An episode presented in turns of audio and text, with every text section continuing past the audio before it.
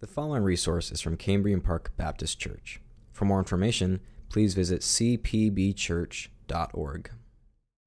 The following lecture was recorded in a classroom like setting in which only the lecture was recorded. Because of this, the participation of the classroom cannot be heard. When someone asks a question or makes a comment, there will be a brief break in the audio.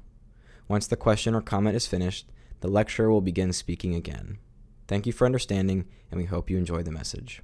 Well, let me start. Let me start with two books, one on each side. Um, Gregg Strawbridge is a Presbyterian pastor. He wrote uh, "The Case for Covenant Covenantal Infant Baptism." Um, it's probably one of the better, more contemporary pieces on. If you just want to get a handle on what they, be- we want to know we want to be truthful and understand what other perspectives believe, right? We don't want to twist it. We want to know, well, what do you really believe? And then we always want to do what? We want to take it to Scripture and say, is this what the Bible teaches? Um, I've heard so many comments over the years about different denominations, and usually it's a, a, um, a remark that's in jest, and usually it's wrong. Like they don't believe that. Coming out of the Catholic Church, um, I, I realize most evangelicals have no idea what Catholics believe. Um, it's actually a much more complicated um, belief system than we give credit to. Um, but this is one, if you said, I want to read one book, this would be it. Um, the other book that I would strongly encourage, don't read this alone. You would read both together. It's Believer's Baptism. Um, it's edited by Tom Schreiner and Shawn D. Wright, both professors at Southern. Um, and it's excellent. It's probably the, again, the best compilation and they start from the beginning and they move all the way through. It's, it's, it's more detailed, some pretty heavy theology, but you can skip some of those chapters. So these are your two books. Um, they'll be on the final exam, so make sure that you read them in advance, and, and I don't have cliff notes for them, okay? So feel free to look at those, and if you want a copy, I will buy it for you. Um, baptism and the Lord's Supper are really, they were really big for me. Um, I came to a saving grace into the Catholic Church. And so uh, we're going to learn what the Catholic Church teaches on baptism, and it is significantly different than what we believe as Southern Baptists. And so, coming out of the Catholic Church, and before I came here, um, I wanted to know what is baptism and what is the Lord's Supper. They were really important to me because I, I, in reading Scripture and reading my catechism, I couldn't make a match, but I didn't know what the answer was before you make any changes in your theology and then you decide to make a major decision in life, spend a lot of time in prayer and dialogue with people in this church, right? Do a lot of good study, a lot of good reading. Um, the founders of our faith, the patristic fathers, the apostolic fathers, they spent centuries studying this. So I think we can be patient and spend a few weeks or months right? So this was very personal. I before I became a Baptist, I wanted to understand. I spent a lot of time studying baptism, the ordinance in particular. It was called a sacrament then. We call it an ordinance now. They're, those are mostly words that we use to be careful of certain things, which we'll talk about. And the Lord's Supper were both very important to me. Um, so I've been looking at this and contemplating it for about 30 years. Um, I, I'm not going to give you 30 years of stuff. I'm just going to try to big, bring big pieces to you that you can go, I, I can grab onto that and really get it. Okay? Um, so before we go there, why, why is it important? So, not just baptism, but for our faith and practice, why is it important that we understand well what we believe? Why is it important, first of all? Baptism, we're going to do a little, maybe some eschatology, because I hear a lot of dialogue about eschatology. Um, why is it important as Christians? Why is it important to examine the things that we believe?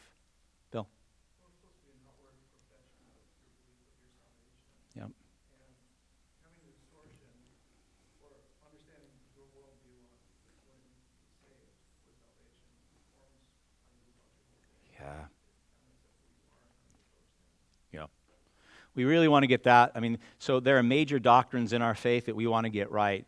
And baptism, we would not consider a tier one where we're going to break with someone, but it is tied into salvation and soteriology. So it is a big deal. It's a really big deal.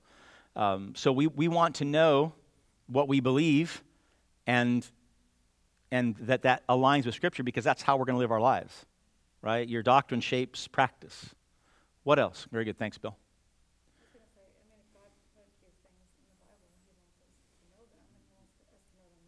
Good. Yep. That's right. That's right. So we have it in the Word. He's revealed it to us. He's revealed it to us that we might actually know it. Good. Yeah, Tina. Um, because we are called to be um, disciples to um, one another and especially to uh, the newer believers and the questions that they will have. Yeah. And we really cannot be a people who are constantly, well, maybe we should ask the pastor. Thank you. No, you're absolutely right.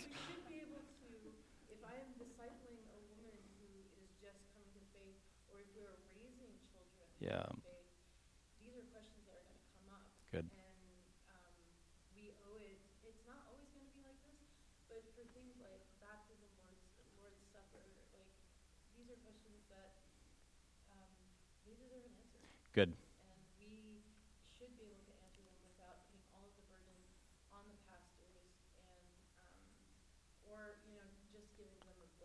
Yep.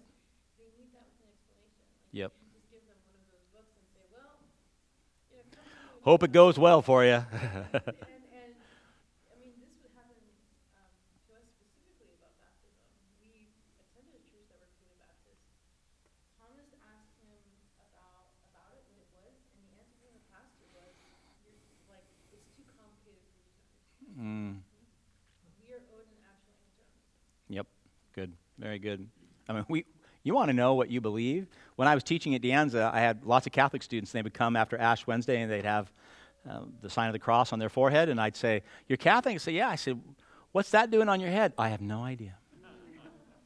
And I, not all of them, I'd say, you know, you should really know why you have dirt on your forehead before you walk around campus, right? Um, we don't, we don't want to have a blind faith. God does not call us to a blind faith. He calls us to an objective faith uh, where He has revealed Himself in His Word that we can know.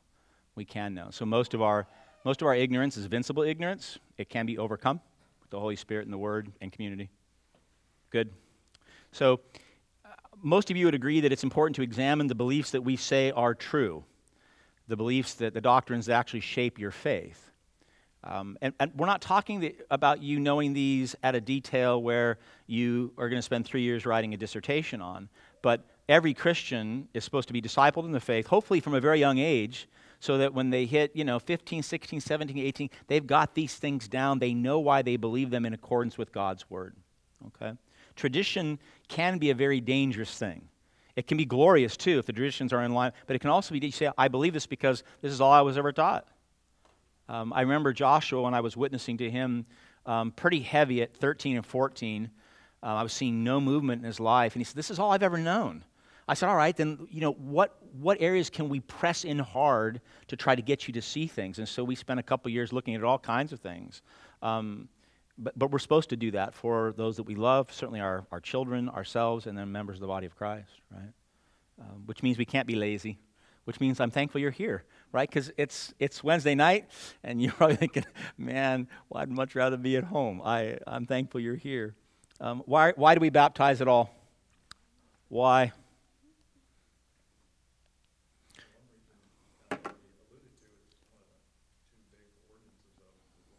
Mm-hmm. Right. Church has been doing it for 2,000 years. Good, good. Mm-hmm. Mm-hmm. Not an option. What did Jesus say in Matthew chapter 28? Remember? All authority in heaven and earth has been given unto me.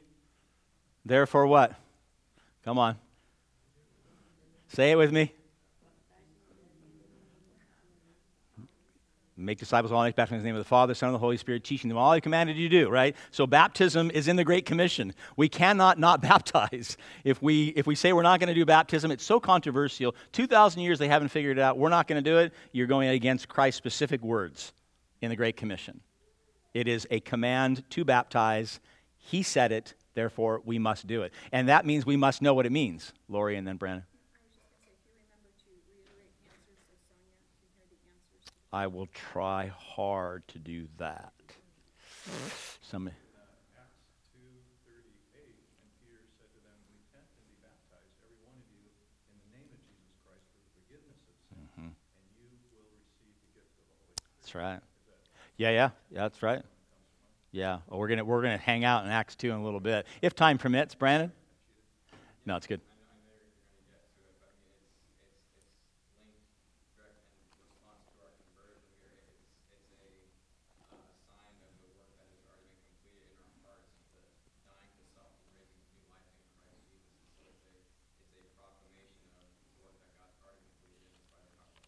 Is that what it means, Brandon? Are we sure? You're a good Southern Baptist. That's a good answer. Yep, that's what I think. I think you're right. Many would say you're not. Um,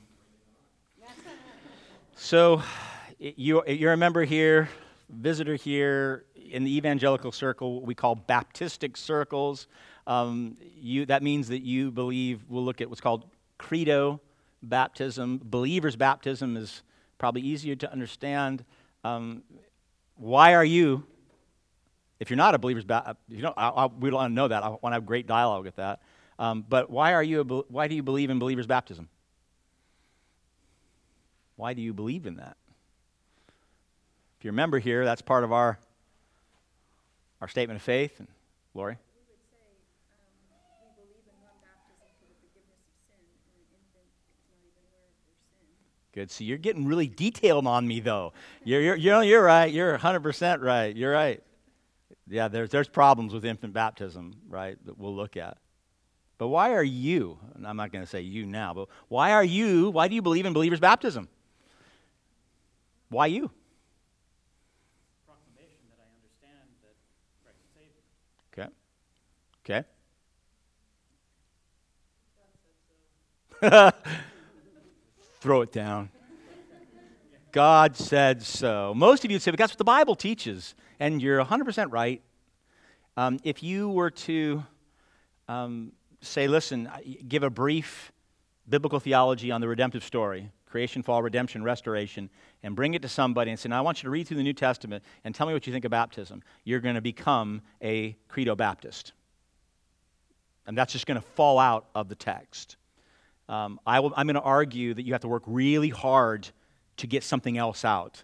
And theologians for 2,000 years have worked really hard and created some pretty interesting systems in order to land where they landed.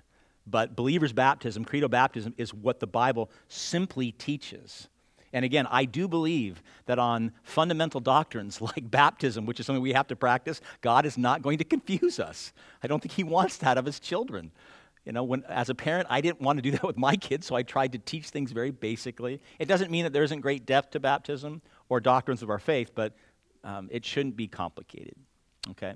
So hopefully you believe in believer's baptism because that's what the Bible clearly teaches. Um, so, do you think that different views on baptism are gospel issues? I've already tipped my hat on this. So, that if you believe in believer's baptism and someone believes in infant baptism, that and you must excommunicate them and you do not consider them a brother or sister in Christ. Does anybody believe that? I hope not. I hope, I hope not. We're in big trouble because most of the people I read are Paedo Baptist. um, some of my favorite authors over the past 500 years are Presbyterians. Um, that said, if are we then able to say that it's not important? Can we make that leap? If it's not, if it's not an issue of fellowship and excommunication, do we then say, well, then it's just not that important? No, not at all. So we want to be really careful. Um, I've actually heard both arguments that this camp says we can't fellowship. I don't believe that's true. I do believe that you can't be in the same church because baptism shapes ecclesiology. It shapes how you do church. So that's going to, we'll, we'll look at that hopefully in a couple weeks. But it absolutely is important. And so we don't want to diminish it because it's not a, what we'd say, a tier one gospel issue of, of, of breaking fellowship. Okay? Because I've heard that too. So it doesn't really matter.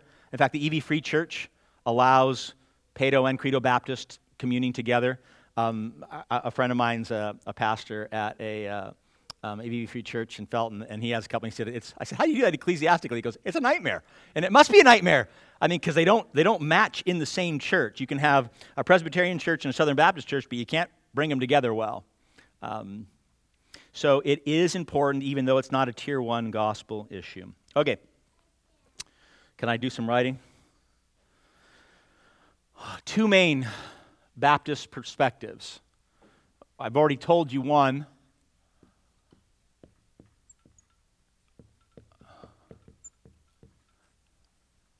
So, credo baptism is. I know, I'm thinking, why does that look so weird? Thank you. Yeah. So, credo, you can probably get the idea. What, what word do we get from credo? Creed. And that means simply, I, I believe. Okay? So, credo baptism is believers' baptism. Okay? That, and we'll look at this in great detail, that it's by a profession of faith, salvation by grace through faith, that someone ends up being baptized. Um, every major denomination within the pale of orthodoxy believes in credo baptism. It's not the issue.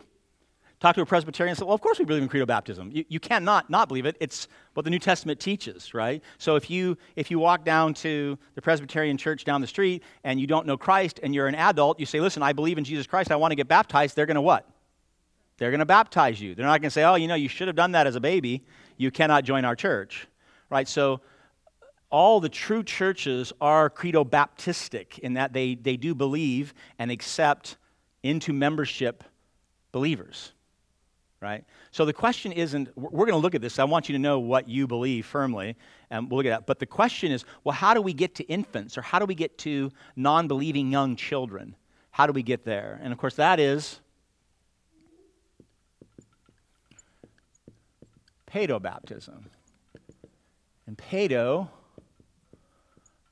is in the Greek, it's pais, which means child.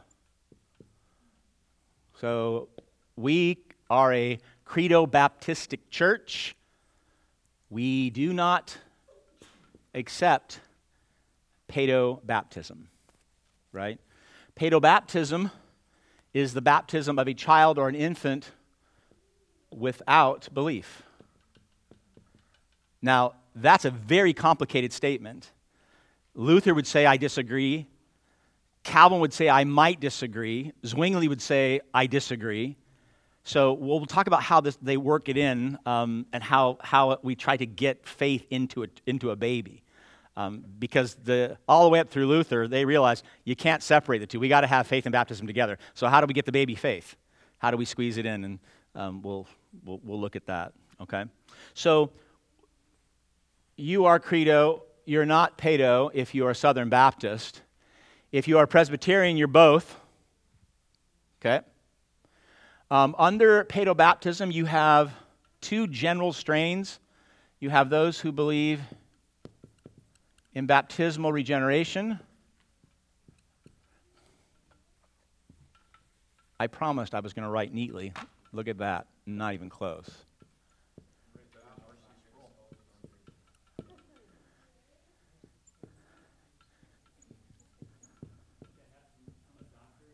Uh, ha, ha. Well, all my students at De Anza would disagree with that entirely. Um, Baptists are going to fall into two. The, again, I'm, I'm making some really big statements. Under each of these, there are 20 or 30 routes you take, right? So I'm going to make some big statements. They're true, they're just um, simplified. A Paedo Baptist believes in baptismal regeneration, which means what? What's that mean? What's baptismal regeneration? Catholic, Orthodox, Lutheran, Methodist. Methodist, Timmy, didn't you come out of the Methodist church? Lutheran, same though, right? Your baptismal regeneration. Were you baptized as a baby? Yep. There you go. Uh, they, you didn't get in as a baby. they brought Tim in and they're like, no, we got to wait on him. bring him, bring him back in kindergarten. Give him another year. Obviously, their theology was not very good. okay. uh, a Paedobaptist who believes in baptismal regeneration believes that in the baptism itself, in some capacity, the child is saved. Okay, now that's, again, that's general. Depending upon where you land, it's a very different way of how they get saved. Okay? But when someone says, I believe in Paedobaptistic regeneration, baptismal regeneration of babies, they're believing that that, that event in of itself in some way actually saves the baby. Okay?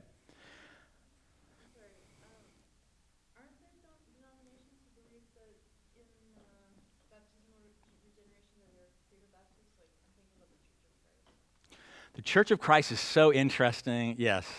They're, they're like, yeah, you're absolutely right. Yep. No, no, you're right. No, no. Um, non baptismal regeneration, Paedo Baptists, long, long way of saying those who believe in, in baptizing babies, the, the Reformed tradition, Zwingli, Calvin primarily, said we baptize the babies, but we do not believe they are saved. Okay? We're going to spend most of our time on that because it's the most complex. It's the most complex of the, of the doctrines of baptism, and it's the closest we are. You know, someone said, Who are you closest to in your theology as a Reformed Southern Baptist church, with the exception of their church polity and baptism? It would be a Presbyterian church. And so it's a huge issue for us in terms of trying to understand that. Okay? So why, why do it then? Like, if they don't believe that it's, that they're being saved, it's like, doesn't make sense. Oh, see, that's a great question. Now that, that and that is the question. What what then does it mean? Right, and we'll, we'll, we'll dive into Zwingli, Zwingli a little bit. Zwingli was the guy. It's not Calvin. Calvin just rode on Zwingli's coattails. He's the guy that, that made this massive shift after 1,500 years of, of teaching. So, okay, so when, you're, when we're talking baptism, we're talking credo, believers, pedo, infant, child. You're either both or you're one, right? We're one, we're not both. All right, any, any questions on that? All right, can I, can I talk to you about Credo Baptist system? You look at my nice little system back here. I got a towel. I'm doing this because my, my eraser is so covered with gunk that all it does is smear. I'm sure I told you this story before, but for those who are new here, when I was teaching at De Anza, I taught at De Anza for 11 years, 11 years, and, and I had a chalkboard, a wall of chalkboards, and I taught economics and political science, so I was doing lots of graphs. And I tried color chalk, but color chalk's nasty. And, uh, and so I put in a request to have whiteboards so I could use and then do all kinds of color graphs. And they said, Oh, you're getting whiteboards next year. Uh, Mr. Booth, I was so excited. I come back, they put in brand new chalkboards. My students thought it was fantastic. All right. So, Credo. Um, I, I forgot what your handout looks like, so forgive me if I'm, if I'm off it a little bit. I'm going to give you a definition. You ready? If it's on there, then you can just read it. The practice of baptizing those who are able to make a conscious profession of faith. All right? The practice of baptizing those who are able to make a conscious, so they're aware of the profession they're going to make, that there's suitable knowledge through teaching, the revelation, and the Holy Spirit to say, yes, this is what I believe. Okay? So, hence, credo, creed, I believe. Um, so I went down and I tried to cut these notes way down. Um, but I, I want to hit this. It's a, it's, a, it's a small issue. It's not a major doctrinal issue for us. But we, if you've been to a baptism here, what do we do? Where do we go when we baptize? We go in there. We got a, if you haven't seen it before, it's really cool. We got a little pool back there.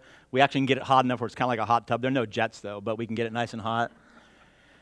Um, we do full immersion. Why? Why, Sarah? Good. Good. Good. So, the word baptism, baptizo, literally means to submerge, to go under, right? So, it's, it's a transliterated word that we use in the English. Um, when you read baptisms, even in the Old Testament, what, what did they do? They went underwater, right? The proselyte, the, the Gentile proselyte becoming a Jew, was baptized underwater. John the Baptist went to the Jordan, what did he do? They went underwater. When he baptized Jesus, what did Jesus do? He went under the water and then he came out, and what happened? What happened on that glorious day? The Holy Spirit descended, right? And God the Father said, This is my beloved Son with whom I well pleased, right? He wasn't sprinkled, he went under. The word itself, all the episodes in the New Testament, they never bring, it's just really fascinating. There's not a single example in the New Testament where they bring water to the person.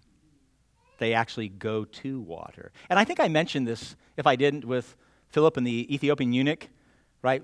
They got baptized when he what? When he saw water. But certainly there was enough water in the, I mean, this guy's royalty, right? There was enough in there to take a little cup and do a little uh, sprinkling inside, but they wanted to do it under, because this, was, this is the common practice. And that's, that's really not historically disputed.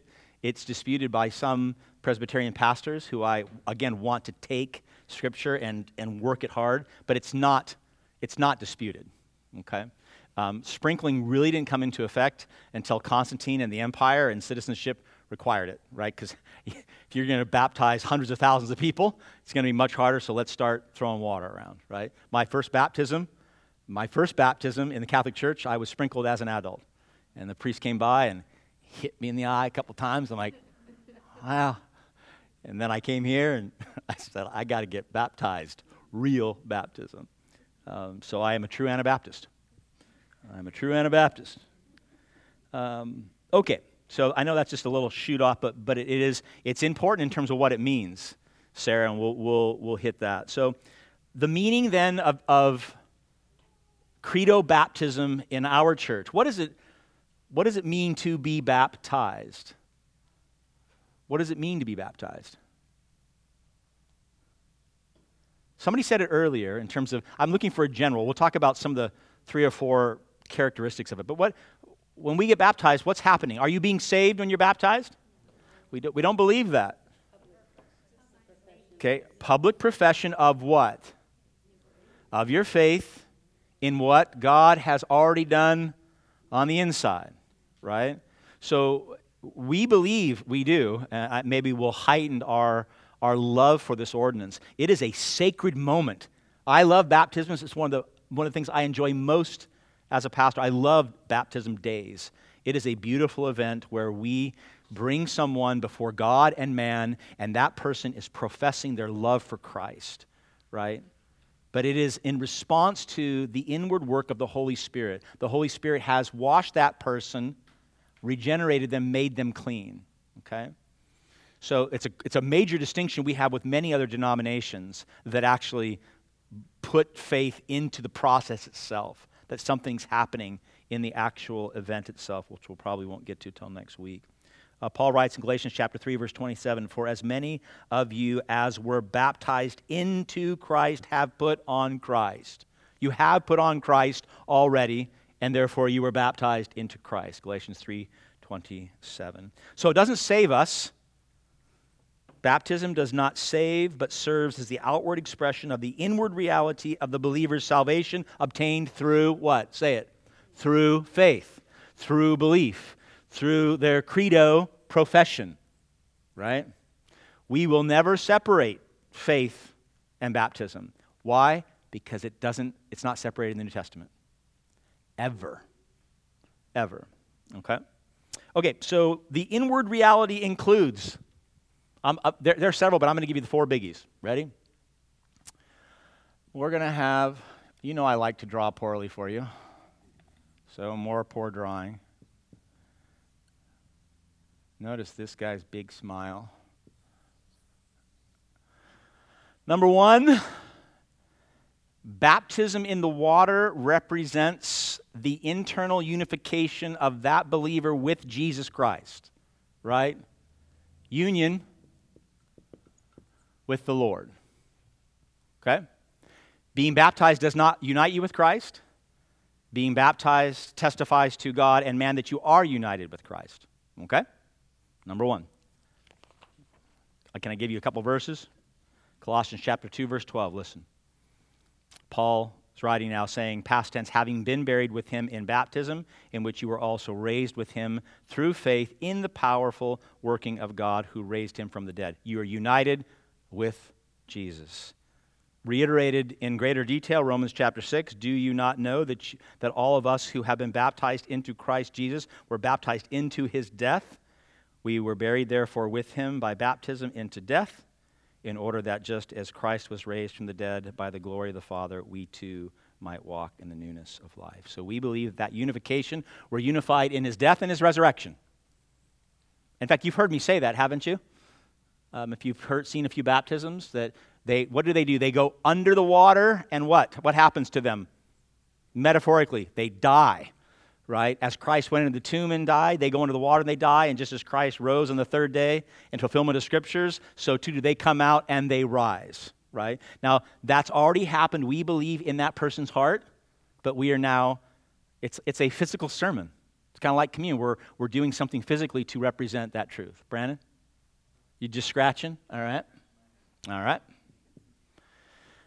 So, union with Christ, that's probably the biggest one, but there's another, there's several other verses that will give us another one here. Here's a, here's a good one for you. Let's see if you can figure this out. We'll do a little, uh, what is it called? Pictionary? What is that game? I know this is 20th century here. These guys are all going to have big smiles on their faces because they're super happy. All right, what's happening to this guy? What is this? Do you know? Yeah, it's a shower. My shower head's broken. I got to get it fixed. We don't sprinkle.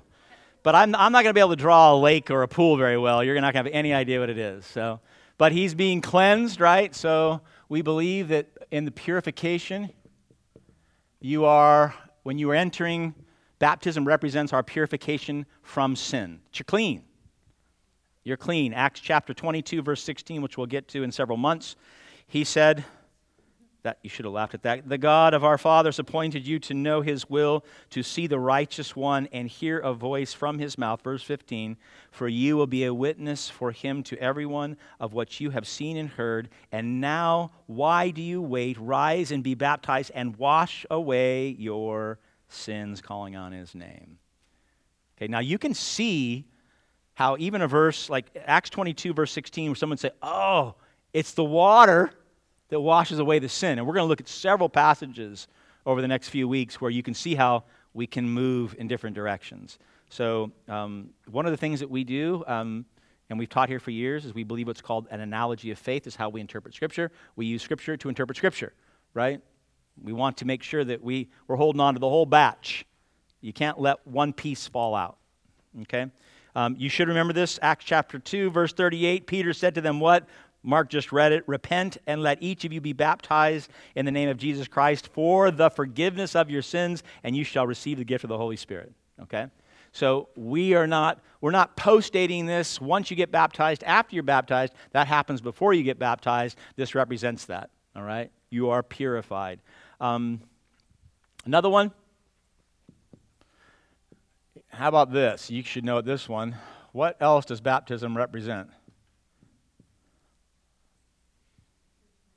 Yeah, that you are you're part of the body of Christ now, right?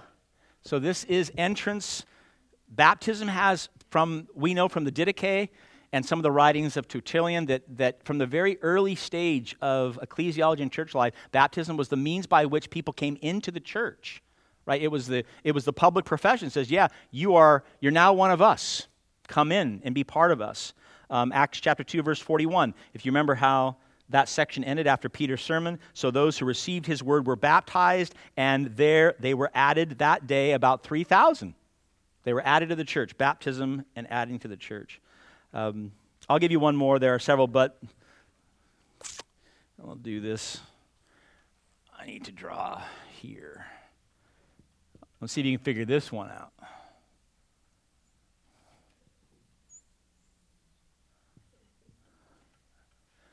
That's a mass, not a cross. Stop it. Come on. That's a boat, not a watermelon. That's water. What is it? You're unified with Christ, you're purified from your sins, you become a member of the church, and baptism represents passing through judgment. What? Is that bad? Who do who got it right? Stop it. Well, that's not even fun then. You don't even have to guess. Debbie. 1 Corinthians 10. Uh, no, it's all right.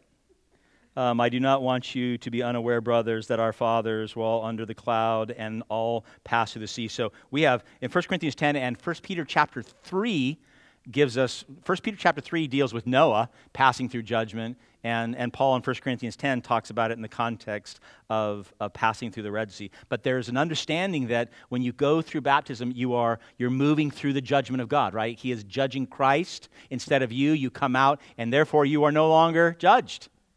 You are no longer subject to judgment. Okay? So, as Credo Baptists, we believe that all this is happening. I want to be really careful. We want to know that this has happened prior to baptism. In the New Testament, the timing on many of these events is a little different. What, they all happen, with the exception of Acts chapter 8 and, and Philip with the Samaritans, they all happen at the same time. They all happen on the same day. So you don't want to, we don't want to separate them by you know, a six month old and then when they're 13. We don't separate them by years. Okay, so unification with Christ, purification from sin, added to the body, passing through judgment. That's good stuff, is it not?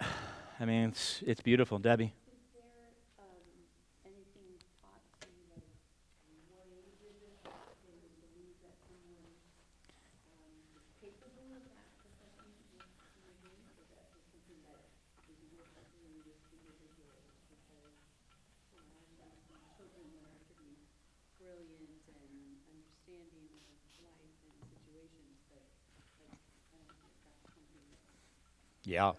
No, it's a great question. I don't know if you. So, what Debbie's talking about, many denominations and churches have what's called what? An age of accountability, right? And where there's nothing in Scripture, by the way, that has anything like that in it. But there are some churches, I think MacArthur's actually a big advocate of age of accountability, that until a, a child is to a certain age and that age is not set, um, they're not going to be subject to God's judgment.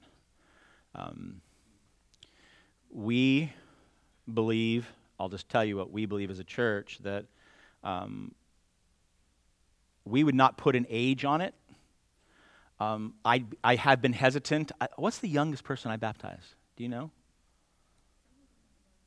No. No. I know I've done. How, how old was Emma? 10? 11? Yeah, 11. Yeah, I mean, so what, what, it's a great question, Debbie. What do we, ha- what do we want to know? If we're practicing credo baptism, believer's baptism, what do we need to know? What are some things you'd want to know? If someone said to you, hey, I want to be baptized, what are you going to say? to try and understand their true belief and Mhm. what their exposure has been, and what their you know, what their education is Mm-hmm. exposed to, who's, you know, who's teaching them. So yeah, a lot of questions about that and their understanding. They're going to have to know the gospel. They're going to have to know they're sinners. They're going to have to know that salvation is only by grace through faith in Christ. They're going to have to know these things. And it's not just here, it has to be knowing them. Who best can determine that? The parent, right? The parent, right? That's my first question. I'm going to, I'm going to be really, we're going to go after the parents, loving and say, What are you seeing? I mean, because any kid that's been in the church long enough, they're going to parrot back to you exactly what they know you want to say. In fact, Mark Dever at Capitol Hill Baptist, I completely disagree with this, but they generally they have a general rule in their church that they will not baptize anybody who's not out of the parent's house. 17, 18, 19, 20, and I we were out at a conference there years ago, and I raised my hand. I thought, what, what is that? Where are you getting that? I under, the emphasis was in the house, you're still going to want to please your parents, therefore, it may not be legitimate. Muh. Okay, maybe, but maybe at 11, 12, 13, 14, 15, 16, they are, and they're saved, and you are preventing them from being baptized. That to me is a much greater mistake, in my opinion. So I think that we want to be very careful, but that's, that's extreme. Bill. Good, very good.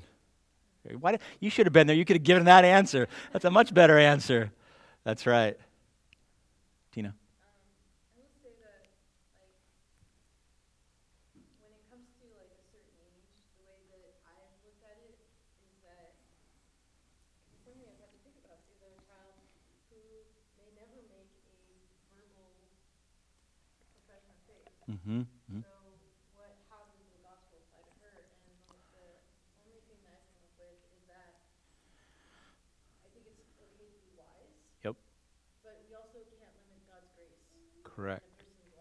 Correct. We can't say God cannot save a baby in the womb. God cannot, like, we can't limit his grace. Sure. So it's, it's a, and, and that's my problem with the age of accountability, is it, it limits God's grace. Yeah. That he, he's capable, that he would save a child of any age. Yeah. Whether in the womb or Yeah, and so when we get to the uh, the Presbyterian Paedo Baptist perspective, they're really careful about what they say is happening there, um, and so we want to be careful too in terms of, I mean, what we're looking for, right, is a, a profession that matches a life. Right? We're looking for that. I, I, I was always with the boys looking for fruit.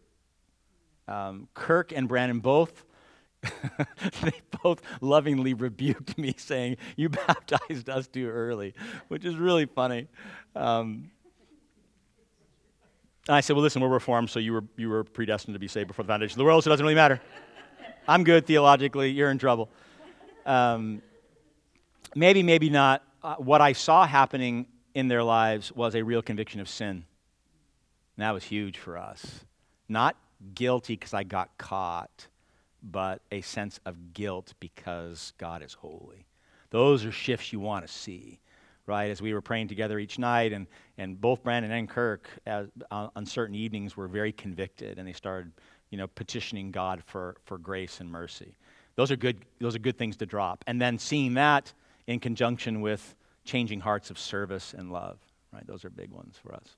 Um, and if Josh were here, he would he would tell you, I did not see that 15, 16. He was baptized at 17, right? 17? Help me here. It was, it was 17. Yeah, I think it was 17. It was not long ago. Um, and and, and, uh, we had, you know, it's dialogues all the time, right? We're just dialoguing and dialoguing and dialoguing. Um, and he said, I believe it's all true. And he did, but I, he didn't know the Lord. He believed it all. What I noticed specifically with him was that when that shift did come from, for him, Yep. wow. Yeah. Like in our groups and sharing and, you know, every aspect of everything that he was a part of, all of a sudden, you could just see Mm. how the Holy Spirit was working in his heart and that reality for him was there.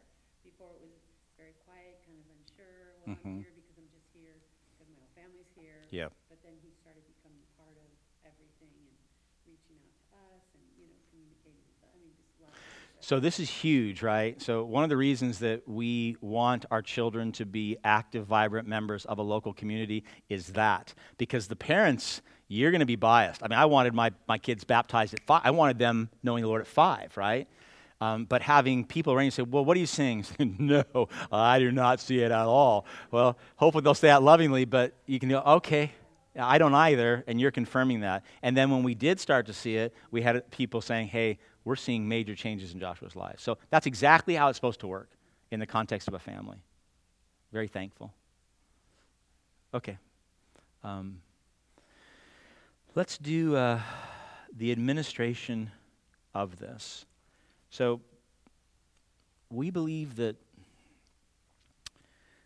Now, see, I don't even know what's on your what I made for you. Isn't that ridiculous? What do I have here so I don't I don't get you laughing at me again? Um, oh, so that's on there. Okay, good. So look with me at the administration. When you think baptism, you can't don't ever peel it off to the side. Baptism in the New Testament is always in conjunction with several other things the gospel, the Holy Spirit, the hearing of the word, the confession, repentance, faith, baptism, church membership, without time lag, go together. Right? And so, one of the reasons that we, when we talk about baptism as Credo Baptist, we always talk about it with all these other things that are around it. So, why do we do that? Because that's what the New Testament teaches. Right? You don't have people being baptized out in the middle of nowhere with no knowledge of what the gospel is, no mention of the Holy Spirit, no repentance, no it's not happen, it doesn't happen anywhere in the New Testament, which obviously put some weight on some of the other doctrinal perspectives.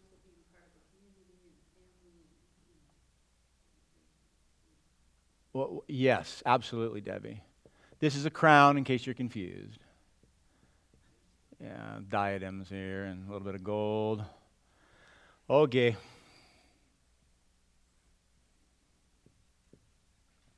So, here's our little lost fellow. And he is very sad. We'll give him a little bit of hair here. I'm not so sad. Why is he so sad? Why is he so sad? This represents Christ, our King, the kingdom. He doesn't know the Lord, right? He doesn't know the Lord. So his whole life is based upon the pursuit of an idol of some kind, right? So these are our waters of baptism. And I'm going to pile a bunch of things in here. We want to get this guy who's very sad because he doesn't know Jesus to this guy who's very happy. That's the Shekinah glory of God, not hair standing up. All right? Who's very happy because he now knows Jesus. So, unlike some of the Credo Baptist denominations who will say all you got to do is get him in the water to get him to hear, we are going to populate this water with several different things. Um, and again, if it's on your on your sheet, do I have? Did I delineate for you? I did. Okay, good. So one thing that's key here. This is, we do believe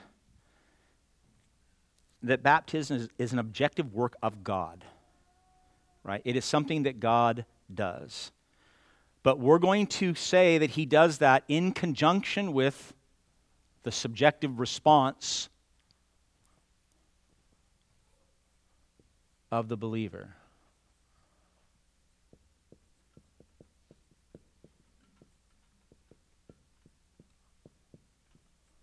Okay?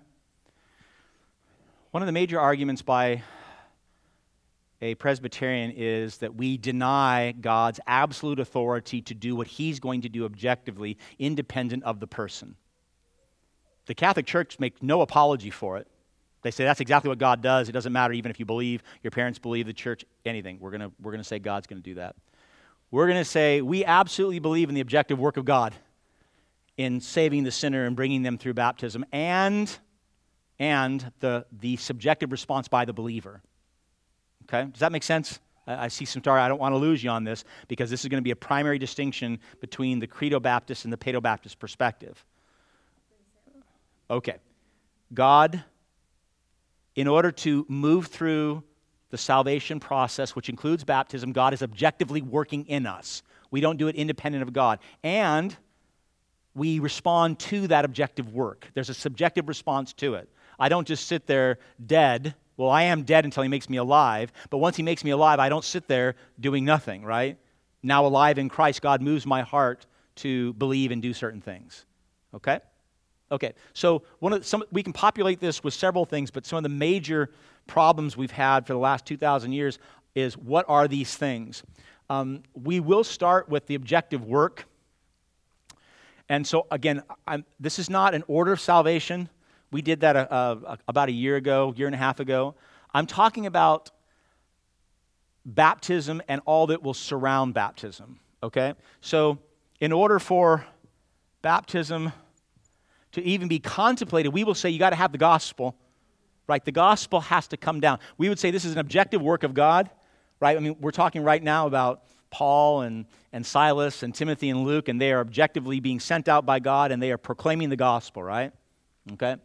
So before I can get over to here, the gospel has to be proclaimed. Okay? So, in addition to the gospel, I'm going to have to have the Holy Spirit changing a heart, right? Because the gospel proclaimed, apart from the Spirit, lands on dead soil, right? Okay. Once the Holy Spirit, the gospel comes in, the Holy Spirit enables us to hear this. We have hearing we are able to hear, we would also call this, we'll mix this as the the efficacious call of God, where God effectively calls the believer. Now, you're reformed, so this is no problem for you, right? Why do you believe what you believe? Because God made you alive and effectively enabled you to hear and call out to Him. He called you first, though, right? He called you, and then you responded to that call, okay? So we would say that these are all, I'm going to draw a little dotted line here. These are all the objective work the gospel, the Holy Spirit, and the calling. That's God doing a work in you to get you to salvation, right? And the subjective response to that or the outcome. So I want to be really careful here. I'm not, I'm not arguing that, that salvation is what theologians call is synergistic. It's not you plus God doing something to be saved. God saves you by grace through faith alone, period. There's no work involved.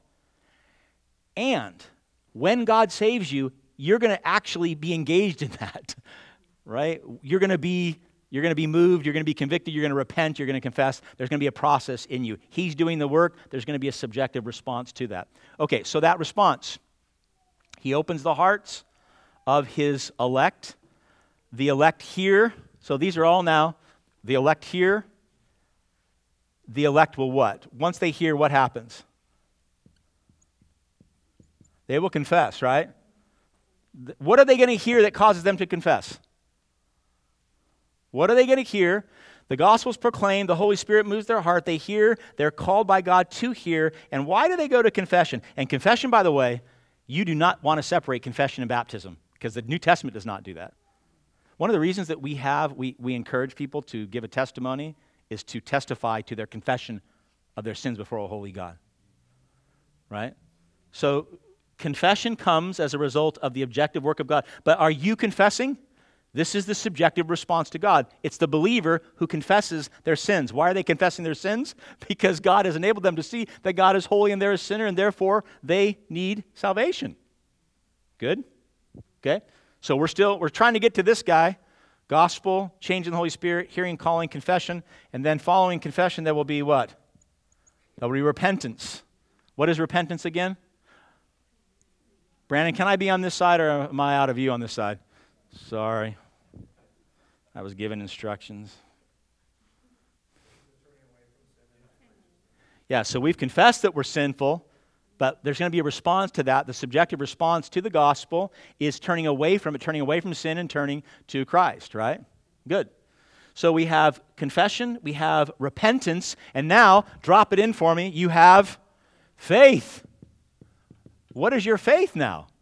What are you believing? You're going to believe the gospel's true.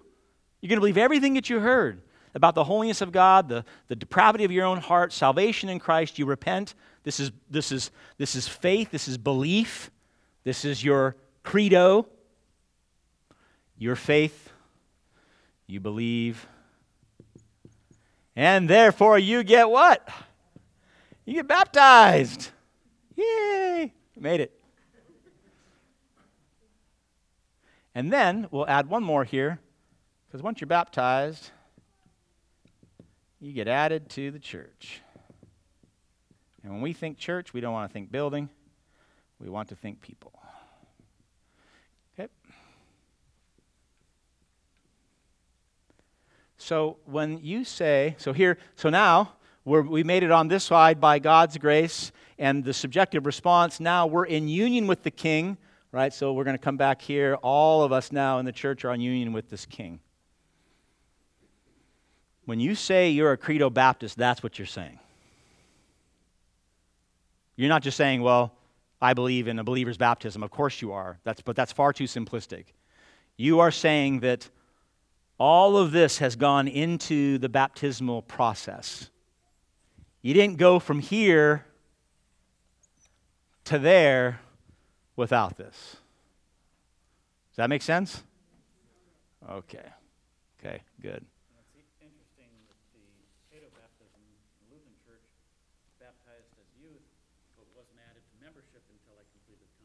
Confirmation. Got to be confirmed. Yeah, so that's, we'll, we'll look at that too. That, that came out of uh, the Reformation. The Catholic Church actually adopted it as well. I went through confirmation because you got to know you got to know if the if the water stuck, if there was any, it, did it did it actually take right? Tina. Yep. How many Anabaptists do I have here? Am I the only Anabaptist? You, well, you, you're an Anabaptist. You were baptized. Uh, are you an Anabaptist also? How many? You're Anabaptist? Anabaptist? Anabaptist? Anabaptist? It's interesting. You go to any Southern Baptist church, and there are a lot of Anabaptists in Southern Baptist churches. Uh, Anabaptist means to be rebaptized, right? ana to re. Actually, we don't believe in rebaptism.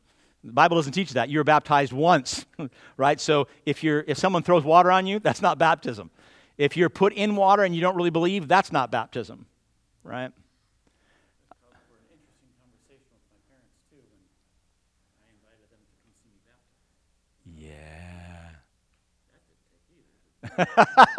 Yeah. Timmy. Yeah. We'll wait a couple more years. We'll get you in.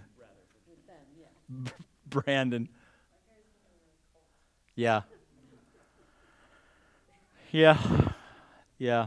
Most people who, yeah, if you take, take Christ seriously. Brandon, I'm sorry you had had your hand up. Again? All right, all right. I'm sorry. All right, okay.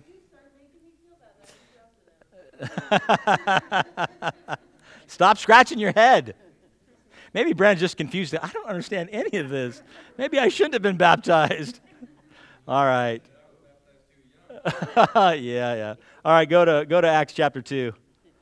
Mark started us off there. We'll uh, we'll go there now. Oh no.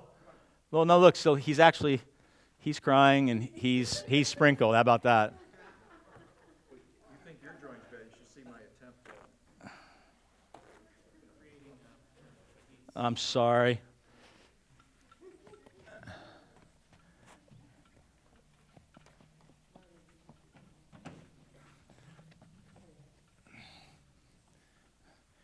All right, so everything that I just told you, if I just told you it, you should ask me what? I just told you all this. You should say to me, Pastor, Where's that in, in the Bible? Um, I'm going to argue that that doctrine of baptism, which I just drew, is in the totality of the New Testament, explicitly or implicitly. That there's not a single baptism in the New Testament that will violate that. I will argue that. I would say that the overwhelming number incorporate it. It's surrounded by it, right? Um, we just did this several weeks ago, so hopefully you remember it. Acts chapter 2. At Pentecost, right? Holy Spirit's poured out. The 120 there in the, in the upper room, they, they're speaking in tongues. The crowd gathers. They think they're drunk. They say, No, we're not drunk. And then they, and Peter stands up, and what does he do? Remember, remember, I shouldn't have erased it. All right, what does Peter do? He preaches the gospel, does he not? I mean, he goes into great detail, starting at what, verse 14? Verse 14. Peter, standing with the eleven, lifted up his voice and addressed them, men of Judea and all who dwell in Jerusalem. Let this be known to you and give ear to my words. And then he proclaims the gospel, uh, drawing upon um, the Old Testament, culminating with David multiple times. Um, and so we have the gospel being proclaimed, right?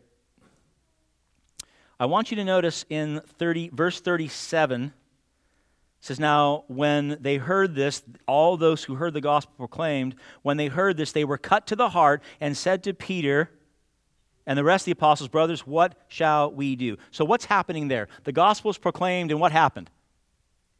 You found conviction. Conviction, what else? What must they be doing? They're convicted and they say, What must we do to be saved? There, there, there are, are that it's an implicit confession that they need to be saved. Otherwise, they wouldn't have asked that, right? What are you confessing if you don't, if you don't, if you think you need to be saved, what are you confessing? Right? So we have we have the gospel, we have conviction, we have confession, we have are they hearing? Well, of course they heard. They heard, and the elect, the elect hear the call of God. And so they want to know what must we do to be saved. Now back jump your eyes up to verse 21. So this this front loads, it's in the sermon, but it front loads the, the how, right? Verse 21, Peter said, And it shall come to pass that everyone who calls upon the name of the Lord shall what? Be saved. And so he drops faith in. Well, this is how are you saved? By grace through faith in Jesus Christ. Right? So we're not, we're pop, we, are we at baptism yet? We're not there yet, but we're, we're populating it with all that surrounds baptism. Look at verse 38. We're going to get repentance, baptism, and the Holy Spirit in verse 38.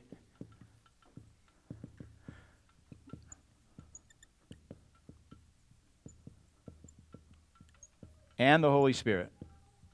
Verse 38, they ask, What do we do? Verse 37, Peter says, Repent, turn from your sins, be baptized, every one of you, in the name of Jesus Christ for what?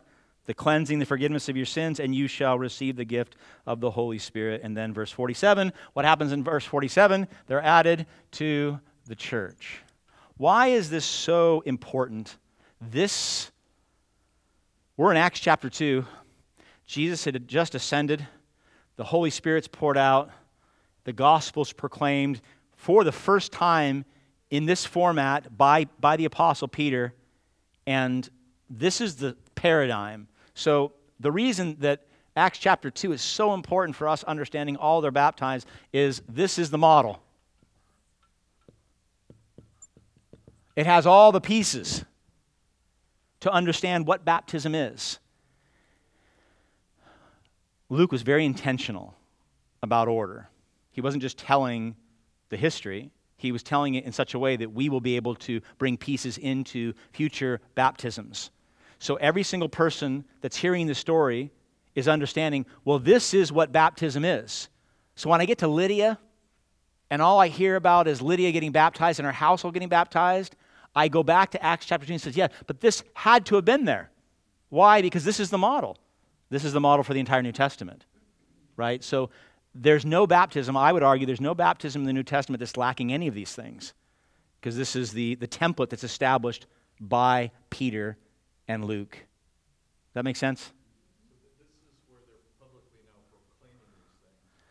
So, was it proclaimed that way like John the Baptister? well, so John the Baptist, remember what was his baptism? Was a baptism of what? It was a baptism of repentance, right?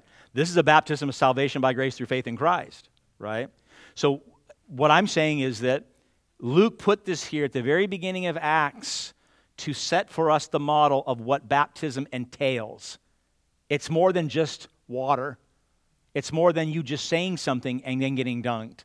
It includes the gospel, conviction, confession, hearing, faith, repentance, baptism, Holy Spirit, church, all wrapped up into one. It's fantastic, actually. In fact, if you said, I, I want a good doctrine on baptism, I will say, read Acts chapter 2, verses 14 to 47, and you got it. You got it. It's all there. Okay? So, again, not confusing. Not at all.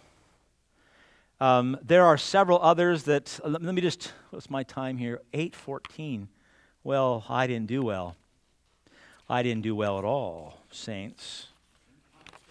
Uh, am I taking time or am I going too fast? If I'm going too fast, tell me to slow down. Um, okay, let me just give you a few others. We, we've done some of these, we're going to do more. Acts is like the baptism book, right? They're just, there are baptisms everywhere, right? In fact, almost all, there are some other passages we'll look at, but almost all major denominations try to derive their understanding of baptism from, from Acts. Uh, Philip in Samaria, Acts chapter 8, remember? Philip goes out there, he proclaims the gospel, chapter 8, verse 12. But when they believed Philip, they believed Credo.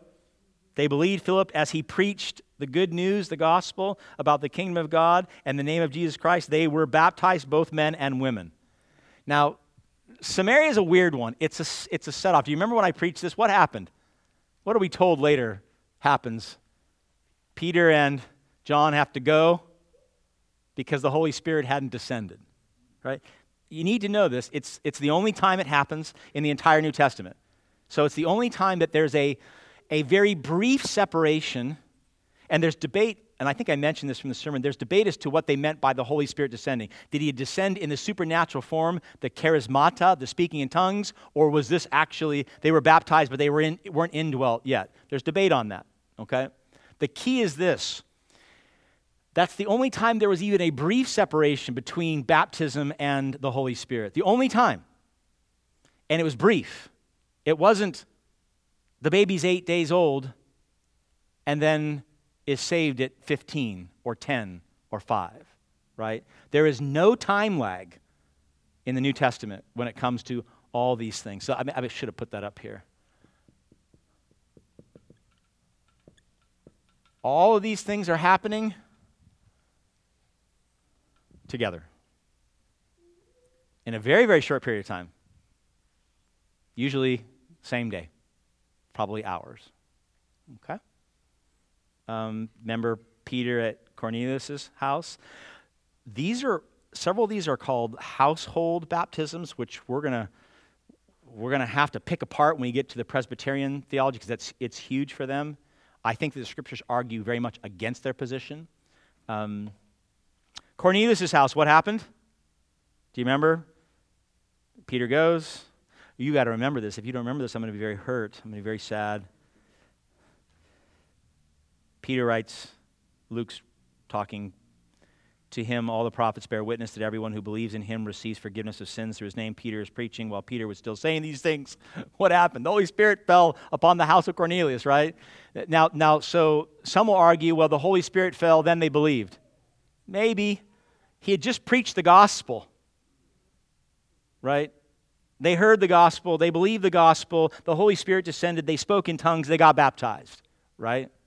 Now, I do not think that trying to manipulate order, I do believe there's an order of salvation. I think that our soteriology has to have pieces in order, right? Um, you're, you're not going to be saved unless God calls you. So that's going to have to precede your confession. It's going to have to. You're not just going to confess and then God will call you, right? God calls you and then you confess. So there are pieces there. But when we look at Acts, in particular, we need to be really careful. Eastern writing was not systematized like the West. We do weird things with our, we expect Eastern Mediterranean first century authors to write like we write. Right? And I, am very much a systematized thinker. I write, my, my notes are like outlined. Ding, ding, ding, ding. That wasn't Eastern thought. They didn't write like that. So they were not saying, here's your, your order. And when we get it in the Bible, it's beautiful, right? You're like, oh, thank you. It's so easy. I get this, right? But they didn't write like that. So we try then, we actually will manipulate doctrine because of the order that we see when the order really isn't that important, especially in the original languages. In the Greek, you can do lots of great things with the Greek and throw the words all over the place, right? Okay. Um, Lydia is a tough one, which we'll look at again. Lydia, that's this Sunday. So hopefully I'll give some explanation, not a lot on this. Um, it's amazing to me. I mean, the story of Lydia, is so great, and yet most of the time it's talked about in the context of baptism. And that's not the main point. That said, um, one who heard us was a woman, Lydia, named Lydia, the city from the city of Thyatira, a seller of purple goods, who was a worshiper of God. The Lord opened her heart, which is what? What's happening there? The word opened her heart. What, what happened? She was called. Say it again. Yes, the objective work of God. He did a work, He called her. She's listening, she hears, she pays attention to what Paul said, and after she was baptized. So notice what they did. Luke saying, I assume you know now how this works.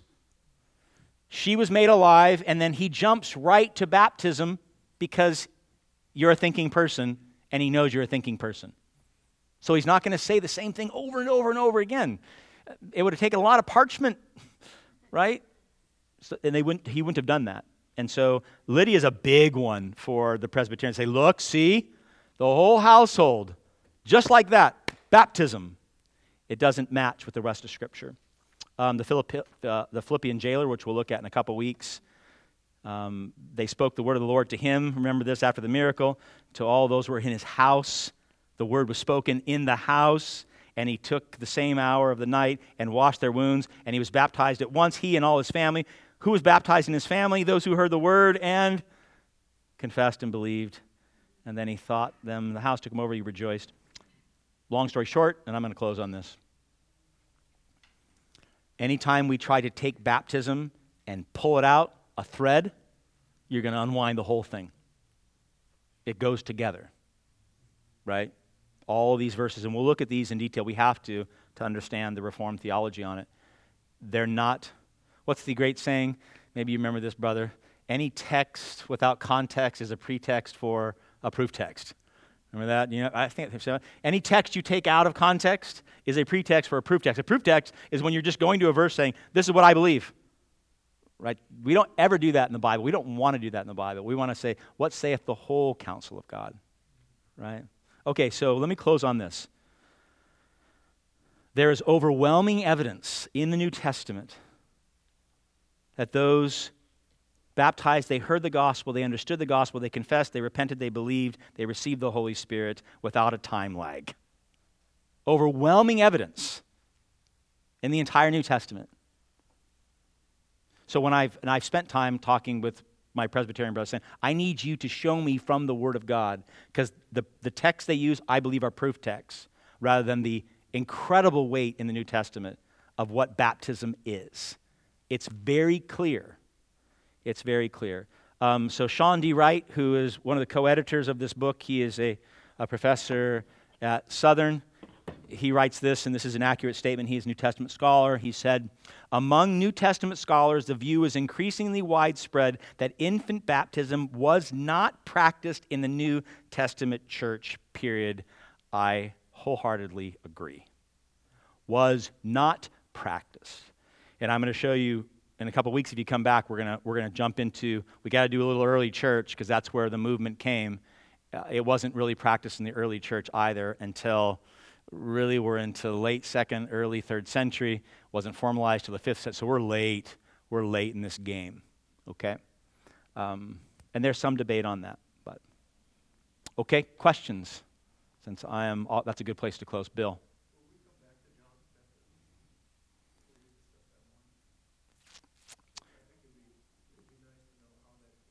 Oh, sure. We can. Yeah. Yeah, yeah. Absolutely. We can. Yes. Remind me. We will. It doesn't lend itself so much to the dialogue in terms of it, it deals primarily with mode of baptism because we want to understand immersion. It doesn't deal so much with New Testament baptism because it was so different. But we can. Yeah. Any questions about anything we talked about? I, want it simple. Oh, I so want it simple. I want you to go, I got it, and I want you to hold it. Mom. Um, I don't know if I'm just making myself confused, where you have gospel connection, confession, all that. So, in our church, we hear the gospel every Sunday. So, is, is what you have up there saying that when we hear it and are called, then we hear the gospel? Not that just we just hear. Yes, I do. So we make differentiations between a universal call and an efficacious or an effectual call, right? That the gospel's to go out to everybody who hears, the ones that are effectually called by God. So even though, as young people, if we're in the body of Christ, that we hear it, we hear it, we hear it. We don't truly hear it until God calls us. We won't hear it in a salvific sense, right? It won't be a saving sense. And I think one of the great dangers for young people is they hear it so much that it has that. In fact, Josh, he actually said this. It has that desensitizing. You know, you hear it over and they go, yeah, yeah, yeah. I know it, I know it, I know it, I know it. You know, and, and until the Holy Spirit does that work, right? It doesn't mean we don't preach it. We keep preaching it, we keep teaching it, we keep sharing it, and then the Spirit is going to do I was just Yeah. kind of concerned because that came later, some of that. I'm sorry. So this is so I'm going to pull an Eastern trick here. This is not an order. This is not the order of salvation. Okay. Uh, Maybe I'll go over that in two weeks now. Give you what our perspective is on order of salvation.